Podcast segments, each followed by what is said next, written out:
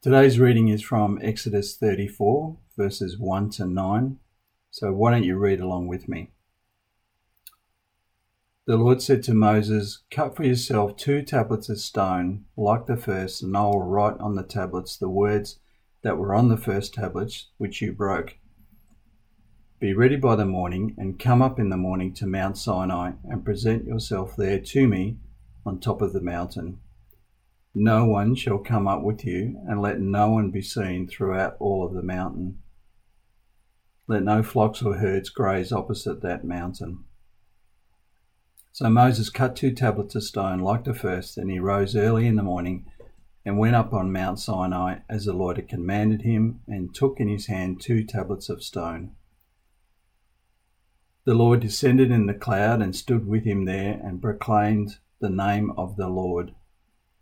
The Lord passed before him and proclaimed, The Lord, the Lord, a God merciful and gracious, slow to anger and abounding in steadfast love and faithfulness, keeping steadfast love for thousands, forgiving iniquity and transgression and sin, but who will by no means clear the guilty, visiting the iniquity of the fathers on the children and the children's children to the four, third and fourth generation. And Moses quickly bowed his head toward the earth and worshipped, and he said, If now I have found favor in your sight, O Lord, please let the Lord go in the midst of us, for it is a stiff necked people, and pardon our iniquity and our sin, and take us for your inheritance. So far, the reading. Well, good morning, and um, again, welcome to worship this morning. Thanks, John, for the Bible reading. And um, yeah, as, as Joel mentioned earlier in the worship, thanks, Phil, for this background, the new background. Um, anyone that knows me knows that I have not much to do with this, um, but I'm really impressed with um, Phil and the guys that uh, do this sort of stuff. So, um, yeah, enjoy it for the next few weeks at least. Um, today we're beginning a, a, new small series, and we talked about it last week, and I think John mentioned it in worship. Um, God is, and um, we want to look at um, who He is and how He describes Himself. And um, we saw that in the reading that John read for us. And I just want to read with you again, if you've got your Bibles, or and it'll be on the screen. I want to read with you again just a couple of verses in there because this is where we're going to focus for the next few weeks, where um, God says, "The Lord, the Lord, the compassionate and gracious God, slow to anger, abounding in love and faithfulness, maintaining love to thousands, and forgiving wickedness, rebellion, and sin." Yet he doesn't leave the guilty unpunished. He punishes the children and their children for the sin of the fathers to the third and the fourth generation. This is how God describes himself to Moses, answers the question that we'll see soon that Moses asks. This is where God reveals who he is, his nature, and his character. And um, to Moses and to the people of Israel. And these words, um, these words become famous. They're going to go on to be quoted more than 20 times throughout the Bible, throughout the Word, you'll find them. Through the Old and, and even the New Testament, albeit in the New Testament, not really verbatim all the time.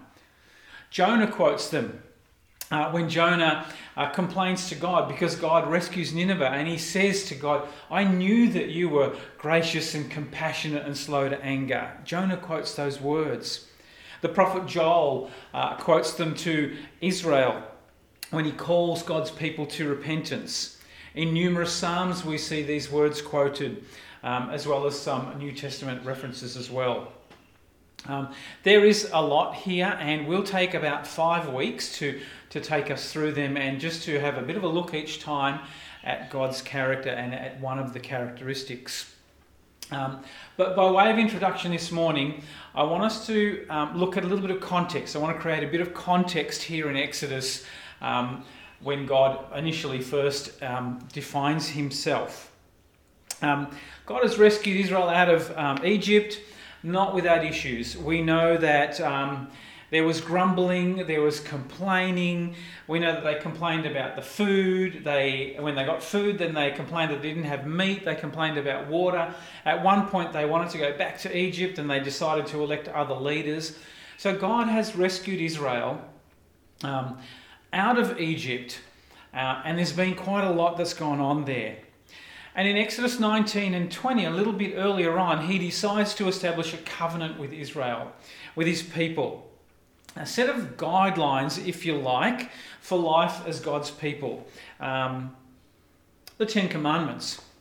And number one and two of the commandments are really important here. Number one is love the Lord your God with all your heart, with all your soul, and with all your mind. And number two is have no image, have no idols, no image, no. Don't replace me with anything. And the, the Israelites respond back there with this overwhelming yes. That's what we're going to do. Uh, yep, we're going to make this covenant. We make this covenant with you, God. And Moses is brokering that. Yet while the words are still on their lips, as Moses is up on the mountain, uh, taking the tablets up, the first set of tablets, what do they do? The golden calf. We all know the story, don't we? So they've made this covenant, they'll make no image, and they'll love God, and, and those words are not even, they're still fresh. And as Moses goes up to now establish, to, to now get that written down, and, and God's going to write those, those, uh, that covenant down on tablets, the golden calf happens. Moses is furious, but more so than that, God is furious. And God almost says to Moses, Step aside. Uh, it's as if he says, Step aside, Moses, while I let my fury do my thing. i will obliterate them, and then you and I, I'll take you and we'll make a nation. But Moses pleads with God for mercy. He says things like, What would the surrounding nations say if they see that you've led these people out of Egypt only to, to kill them out here in, in the desert? They'd blame you, God, and, and, and I can't stand that. I, I want you to be honoured among the nations. Well, we know what happens. Moses, in his anger, comes down, he smashes those tablets, um, and he, he gets the calf, that golden calf, and it gets ground to powder, to a powder, and the people are, are made to drink water mixed with that, that powder of that calf. And there's a bit of a funny thing in there that I always find funny. There's there's Aaron. There's that interlude with Aaron that Moses has with Aaron, and he's and it's kind of like Moses says, Aaron, what what were you thinking? What's happening? And Aaron has this lame excuse, which we know. He says, well, he says the people just bought all this gold, and I I threw it in all the pot, and hey, look what came out. This calf reminds me of the stories of a, a child with chocolate around its face, and the mother saying, "Did you eat the chocolate?" No, I didn't eat the chocolate. You know, how did the chocolate get there? It's quite funny. Um, it was actually the people's rebellion, wasn't it? Many people who, sin- who sinned were killed. There was quite a, a reckoning for sin then. And Moses tells the people, You have all sinned grievously. And so tomorrow I will go to the Lord and plead on our case with God. I will plead on our behalf with God. God meets him uh, at the tent of meeting in a cloud. And um, and God does relent. Uh, Moses pleads with him, and God does relent. And then God says to, to Moses, Okay, I want you to take these people and head out. And you, and he says this, lead these people. Now, Moses is also a little tired of all this. And um, perhaps a little fearful of leading these people now. Um, how's this going to work? And we see that if we have a look in Exodus 33, he has this interaction with God. Uh, when he's with God, he says this. He says, Moses said to the Lord, and this is Exodus 33, verse 12. Moses said to the Lord, You've been telling me, lead these people, but you've not let me know who you will send with me. You've said, I know you by name, and you've found favor with me. If you're pleased with me, teach me your ways, so I may know you and continue to find favor with you. Remember, this nation is your people. It's kind of like, you want me to lead, but who are you, are you that's going to come with me? These are your people, they're not my people. This is your idea, not mine. Kind of like this interlude with, with Moses. And it might have come out of fear or, or worry. And you say to the and you say lead them, but who will go with me? Essentially Moses is saying, Who are you? Who, who are you going to reveal yourself to be? What and he goes on to say, What will set us apart from other nations? With you, your presence, capital P in there, what's going to set who are they going to see? Who are you, God? And after that, we have that lovely moment where God, when Moses says, "Show me your glory, God," and God hides him in the rock, and His glory passes him by. Then God says, "I want you now to take another two tablets, create, carve out of stone another two tablets. This is now tablets 2.0. And come up to the mountain, and I'm going to write the covenant on them again. We're going to do this again. Moses did that, and as he met him on the mountain, before he even begins, God now answers Moses' question in, the, in, the, in Exodus 33 Who are you, God? Who is it that goes with us? And that's where we end up. God is now going to tell Moses, and through Moses, he's going to tell his people, This is who I am. This is who goes with you. This is what other nations will see. This is who leads my people. And those verses, the Lord, the Lord is compassionate and gracious a, a compassionate and gracious God, slow to anger, abounding in love and faithfulness, maintaining love for thousands, etc. Verses 6 and 7. And these words are going to become really important. They'll attest to who God really is, and they'll tell us what his character really is, and it's also going to set the scene for how God is going to lead his people through the whole story of the Bible. Because as we know that looking back and as we look at the word, there will be rebellion, there will be stubbornness, there will be sin, there will be rejection of God, there will be violence towards each other. There'll be complete schisms of nations. Nations and tribes will, will end up breaking apart, and so much more. But in the midst of all this, and right into today, as you're watching this, and right into our day, God will be known, he will be seen by the nations. And these are his leading characteristics. These are the his defining nature, if you like. That's why it's a worthy exercise for us to spend a few weeks to have a look at them. So for today, and you'll see the word in black there, today we want to look at the first one. God is compassionate. We want to focus on God as a compassionate God. Some um, versions or translations will replace compassionate with merciful. Um, and we'll see soon in a definition that that is part of it. So, what does it mean? God is compassionate. What does it mean? How does it reveal God to us? Does it show uh, Him in a, a, greater way to us? Does what does it look like in action? And um, what did it ultimately? We'll see what it ultimately led God to do, and then what it should lead us to do. If we look at a definition of compassion, and I've just jumped online, and, and um, the definition I came across is um, compassionate, deeply moved, care, pity, merciful, clement, clemency, lenient, good natured, kind hearted. They're all wonderful attributes, aren't they?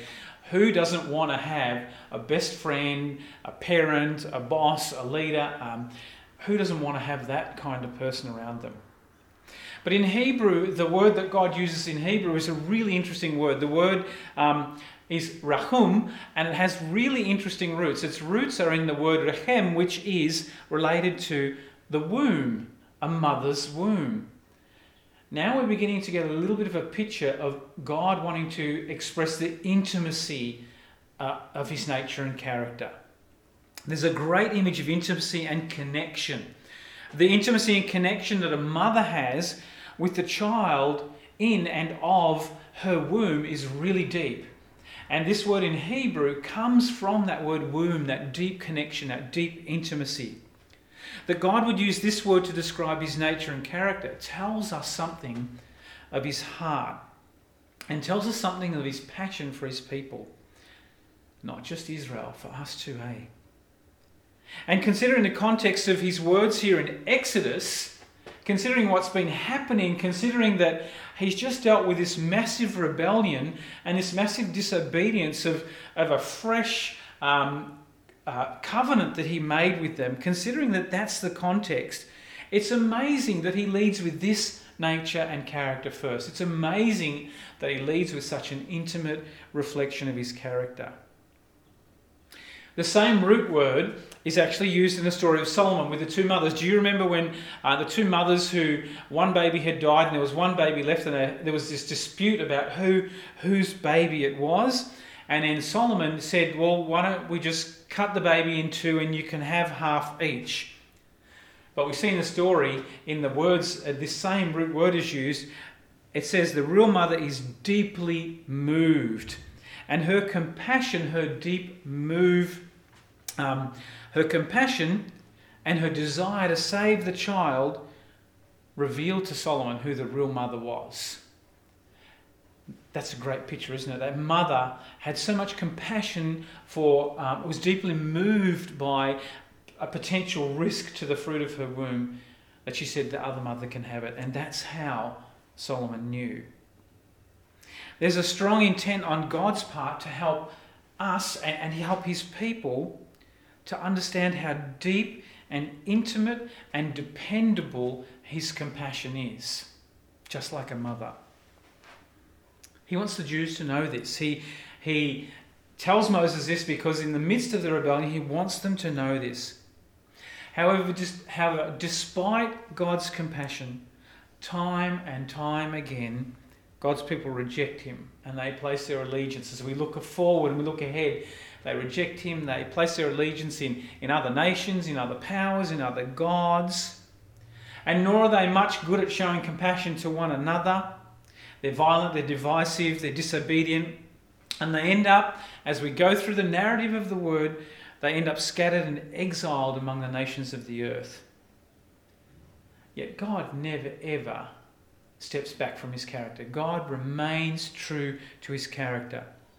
And one instance of this is if we look in Isaiah chapter 49, um, there's a point in Isaiah 49 where he's restoring Israel. Israel's been in rebellion and he's, he's judged them quite harshly, but he's restoring them.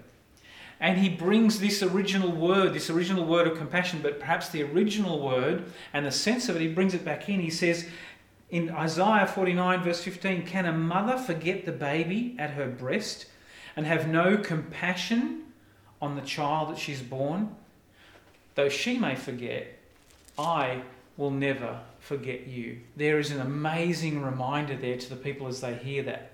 They have heard the stories of when God revealed his character to his people in the desert.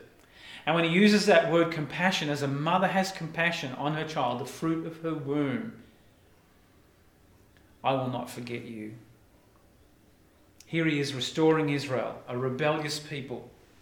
Even, and he says that even a mother, when people are that bad, when a child is that bad, you know, perhaps a human mother might forget. Perhaps there her compassion might fail, but mine won't. I will not forget you. God is a God of compassion. He has a deep desire to and will save his people. But compassion is not just a noun, it's not just a descriptive word, it's not just something that describes God. It's also a verb. In the sense of God's nature and character, it's also a verb, it's an, an active word. It doesn't just describe Him, it tells us how He acts. And, and if we look through the word, we see how compassion actually plays out, how the nature, of God's character and nature of compassion plays out. God is moved with compassion and acts in compassion. In our text, he acted with compassion to rescue the Jews out of slavery in, in Exodus. He acted with compassion and fed them when they grumbled. He acted with compassion when they cried out in fear as the Egyptians chased them through the Red Sea, and he saved them. And when he should have obliterated them for the sin of the golden calf, he had clemency that was one of the definitions, right? It's like a judge when he when you're guilty as and you've definitely done it, the judge decides to have clemency.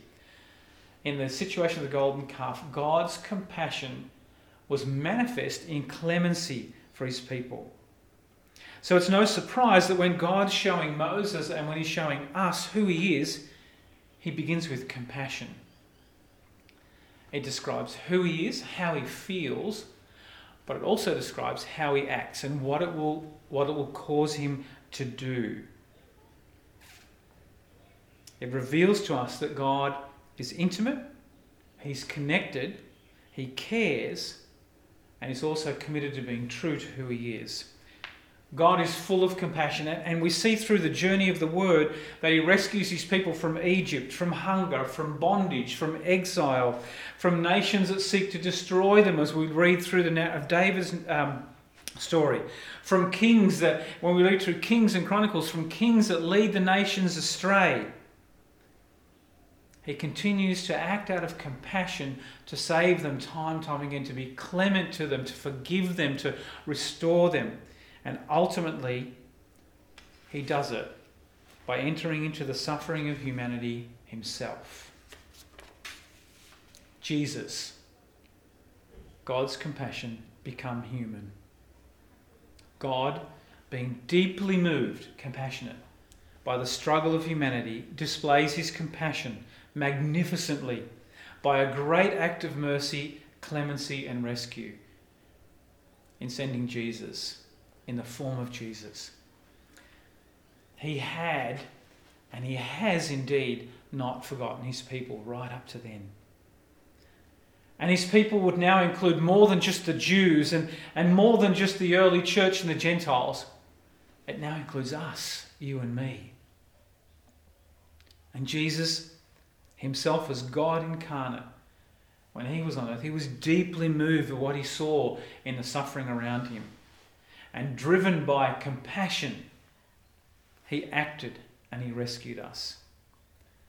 How good is it to begin our description of God, of understanding his character of nature? How good is it to begin with this beautiful part of God's nature and character, his compassion? You know, we see ourselves uh, we look back at the Israelites and we see them as rebellious and we tell stories of them and we, we think inside, and maybe we don't say that, we think inside our head, how ridiculous, how, how could they be so rebellious to such a loving God? We only need to look at the world around us to know that humanity hasn't changed much. Thank God that God hasn't changed, that He leads with this nature. God's compassion is good news for us. We're people who need to hear that, that we're not forgotten, that God is deeply moved with affection for us. His compassion is a rescuing compassion for us, it's a saving compassion for us as well. He considers us his own, just like a mother uh, considers the, the, the fruit of her womb, her child, her own. And more than that, God's compassion is active in our lives, isn't it? It reaches out to draw us in to a safe and intimate and loving relationship with Him. When we fail, and we do, we can have confidence in His compassionate clemency. Do you know that? Do you experience that when, when we fail? When you when you fail, when you know, like the Israelites who, who sin, and perhaps it's not as obvious as a golden calf. Do you know that we have that same God of compassion in our life? That you can have confidence in His clemency? Do you know that the Father has compassion for you? Not because of anything that you did, not that you've deserved it. If nothing else, this account in Exodus shows us that straight away that His compassion is totally not dependent on anything that His people can do or did do. God leads with this description of His nature in order to tell us this I don't just have compassion, I am compassion. God just doesn't have compassion, He is compassion. It's who He is. Yeah. You know, in Exodus, the Israelites hadn't done anything to prompt God to be compassionate, had they? It's not like God and Moses looked down and said, Oh, look at those people. They tried real hard to do the right thing. Not at all. And that's why God leads with this. He says, Moses and my people, I am compassionate. I am compassionate. It's who I am, despite your acts. This is so important for you and I to know and grasp. God's compassion for me and for you is not based on anything that we've done. It's all Him, it's all undeserved. The Israelites that was totally undeserved. We see that time and time again in the Word, don't we? The Israelites in the desert. Compassion, totally undeserved. Uh, Nineveh, the story I talked about before in Jonah. Nineveh was known as an absolute wicked city, the, the, the, the worst city on earth, the aberrations and things that they did, the way that they rejected and reviled God was, was amazing. And yet, God, in His compassion, as Jonah says, I knew that you were compassionate, totally undeserved, He rescues them. Jesus, in the parable of the prodigal son, uses the same word. Now it's in Greek in, in, um, in, Jesus, in this account. But he uses that same word that God uses about himself to describe the father in the story of the prodigal son. Totally undeserved. It goes like this When he was a long way off, his father saw him and was filled with, what does it say? Compassion. That's that same word, that nature and character of God. And we know that the younger son, totally undeserved compassion, and the father greets him with open arms. And it's the Father's compassion that invites us, you and me, into the feast with Him. Just like the, the younger son comes in and there's a feast put on for him, and, and the father goes out to the older son, invites him into the feast. It's our Heavenly Father that invites you and I into the feast with Him. It's His compassion that caused Him to send His Son Jesus to make a way for us to be able to even be at the feast how very important is it to know that God is compassionate? How important it is for me to know that. How important it is for you to know that. You know, what might it look like if we truly un- understood, if we truly believed, if we truly embraced that, that God is a compassionate Father for us? Often we can be really hard on ourselves, can't we? believing that we've blown it. And I've spoken to people that have actually said that to me. And, and, and sometimes in our minds we believe that, that we've, you know, we've blown it. There's surely no compassion left for us. And we feel ourselves less worthy or, or perhaps unseen by God. Well, today, in this message, in this revelation of God's character, you and I are reminded that that's not true. He does not forget. He does not give up. He doesn't turn away from us. He is compassionate. It's his nature. And the word says that God doesn't change. When we need to know, like Moses, who God is, he begins by telling us he's compassionate. And look what it led him to do for us. But God's compassion asks for a response as well, doesn't it? um, an echo, if you like. When we've experienced this compassion, when we've seen his heart for us, we want to cease our rebellion. We want to um, stop rebelling against God and we want to not keep trying to get out from under his control. We want to repent and we want to love him back. We want to, we want to echo that compassion back to the Father. We, we recognize that, that we totally don't deserve it. What were we thinking rebelling against God?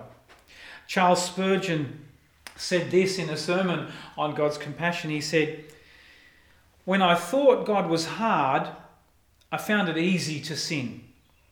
But when I found God so kind, so good, so overflowing with compassion, I smote upon my breast to think that I could ever have rebelled against one who loved me so and sought my good. What a wonderful picture of an echo when you understand the compassion that God has for you. That leads you to worship. That leads you to surrender. That leads you to submission. That leads you to giving up your life and your control and giving it to Him. And we want to have that love and that, that compassion. We want to echo that. We want to have that. As we echo that to God, we also want to have that for people around us, don't we? For others, just like God does. And as recipients ourselves of God's compassion, we're actually called to imitate Jesus. We're actually called to allow ourselves to be deeply moved as Jesus was by the pain in the world and to participate in relieving that suffering God's compassion doesn't just, doesn't just save us and give us warm fuzzies. It drives us to echo that compassion and, and be deeply moved as He was for a broken world. We're called to be agents of that same compassion. Jesus said in Luke 6, in verse 36, He said, um, Jesus was talking to uh, the listeners and, and the, the multitudes. He said, Be merciful as your Father is merciful. Be compassionate just like your Father is compassionate. God has told us who He is. He showed us through Jesus what that looks like and what it made Him do. He showed us through Jesus what compassion looks like. And He calls us now to be like Him. And Paul in Colossians, in Colossians 3, verse 12 to 14, he, he speaks to the Colossian church and he speaks to them as God's people. And, and through these words, he speaks to us as God's people. He says, Therefore, as God's chosen people, holy and dearly loved, clothe yourselves. Get dressed in, uh, be, be identified with, clothe yourselves with compassion, kindness, humility, gentleness, and patience. Bear with each other. And he goes on, forgive as the Lord forgave you. The text will be up there. God reveals himself as compassionate, as compassionate. He then reveals himself, uh, he reveals what that drives him to do through Jesus and his enormous compassion to save us. And he calls us to imitate him. Clothe ourselves with that same compassion and love for our fellow man. God has shown us who he is so we can show the world who he is. So, likewise, what might it look like if we truly understood, believed, and embraced that? That our role as ambassadors of compassion to the world is what we're called to. What would it look like if the world saw us, the church, saw us, his followers, as people who were defined by that compassion, defined by mercy, defined by sacrifice, defined by clemency and forgiveness and bearing with one another? Jesus was moved by suffering, deeply moved, it says, and he was driven towards those who were suffering. What if we ask God to move our hearts by the brokenness that we see, and we also asked Him to send us, to move us towards those that suffer? As God describes who He is in this, um, in this section of Scripture in Exodus, he leads with one of the most powerful attributes. On the one hand, it's intimate, it's secure, it's touching, it's deeply moved. It, the, the womb and all that imagery comes with it. That's the emotive side. And on the other side, it's a powerful word of action. It changes destinies. It exhibits mercy and clemency and, and rescue, and that's the active component. Compassion, the power to reach the distant, broken, and lost heart and forgive, and to change and save the hardest and most deserving heart. That's our God. That's why He wants us to know that He's filled with compassion. What an example we have then to follow in God's revealed character of compassion. Now, I can't think of a better segue for us to lead into Lord's Supper. We're going to celebrate Lord's Supper this morning. And after that, after understanding and seeing God's compassion and what it led him to do, how could we not see the significance of celebrating that? How could we not understand how important it is for us to, to remember and believe and, and to recognize that this, what we remember and believe, what Jesus called us to remember and believe, is because of Jesus' compassion, because of God's compassion. It's a reflection, it's a, a manifestation of His compassion for us. A compassion that's expressed to us and for us by a sacrifice that was greater than any that we would be called to make. That reaches lost hearts and changes our hard and undeserving hearts. I can't imagine the patience it would have taken for God time and time again with Israel. and through the history of the Bible with his people. I can't imagine that kind of compassion. And yet, that's what he did. In fact, it led him to send his son Jesus to die for us. What Jesus did for us was the ultimate embodiment of God's compassion. It shows us who he is. And you know, the interesting thing is in Exodus when he says to, to Moses, when he starts to describe himself, he says, The Lord, the Lord. He says it twice. The Lord, the Lord is compassionate. A celebration to remember and believe. So as we celebrate Lord's Supper this morning, I'm going to do that right now. I hope you have the elements ready. As we celebrate that, I want us to remember that. I want us to remember that we remember and believe and we celebrate salvation as an, as an expression of that compassion that God told Moses about. That nature and character of God that is compassionate. And that it reached all the way from Exodus, all the way from God first expressing that right through the Word, through the ages, to you and to me in our lives. And salvation is ours because He's a compassionate God.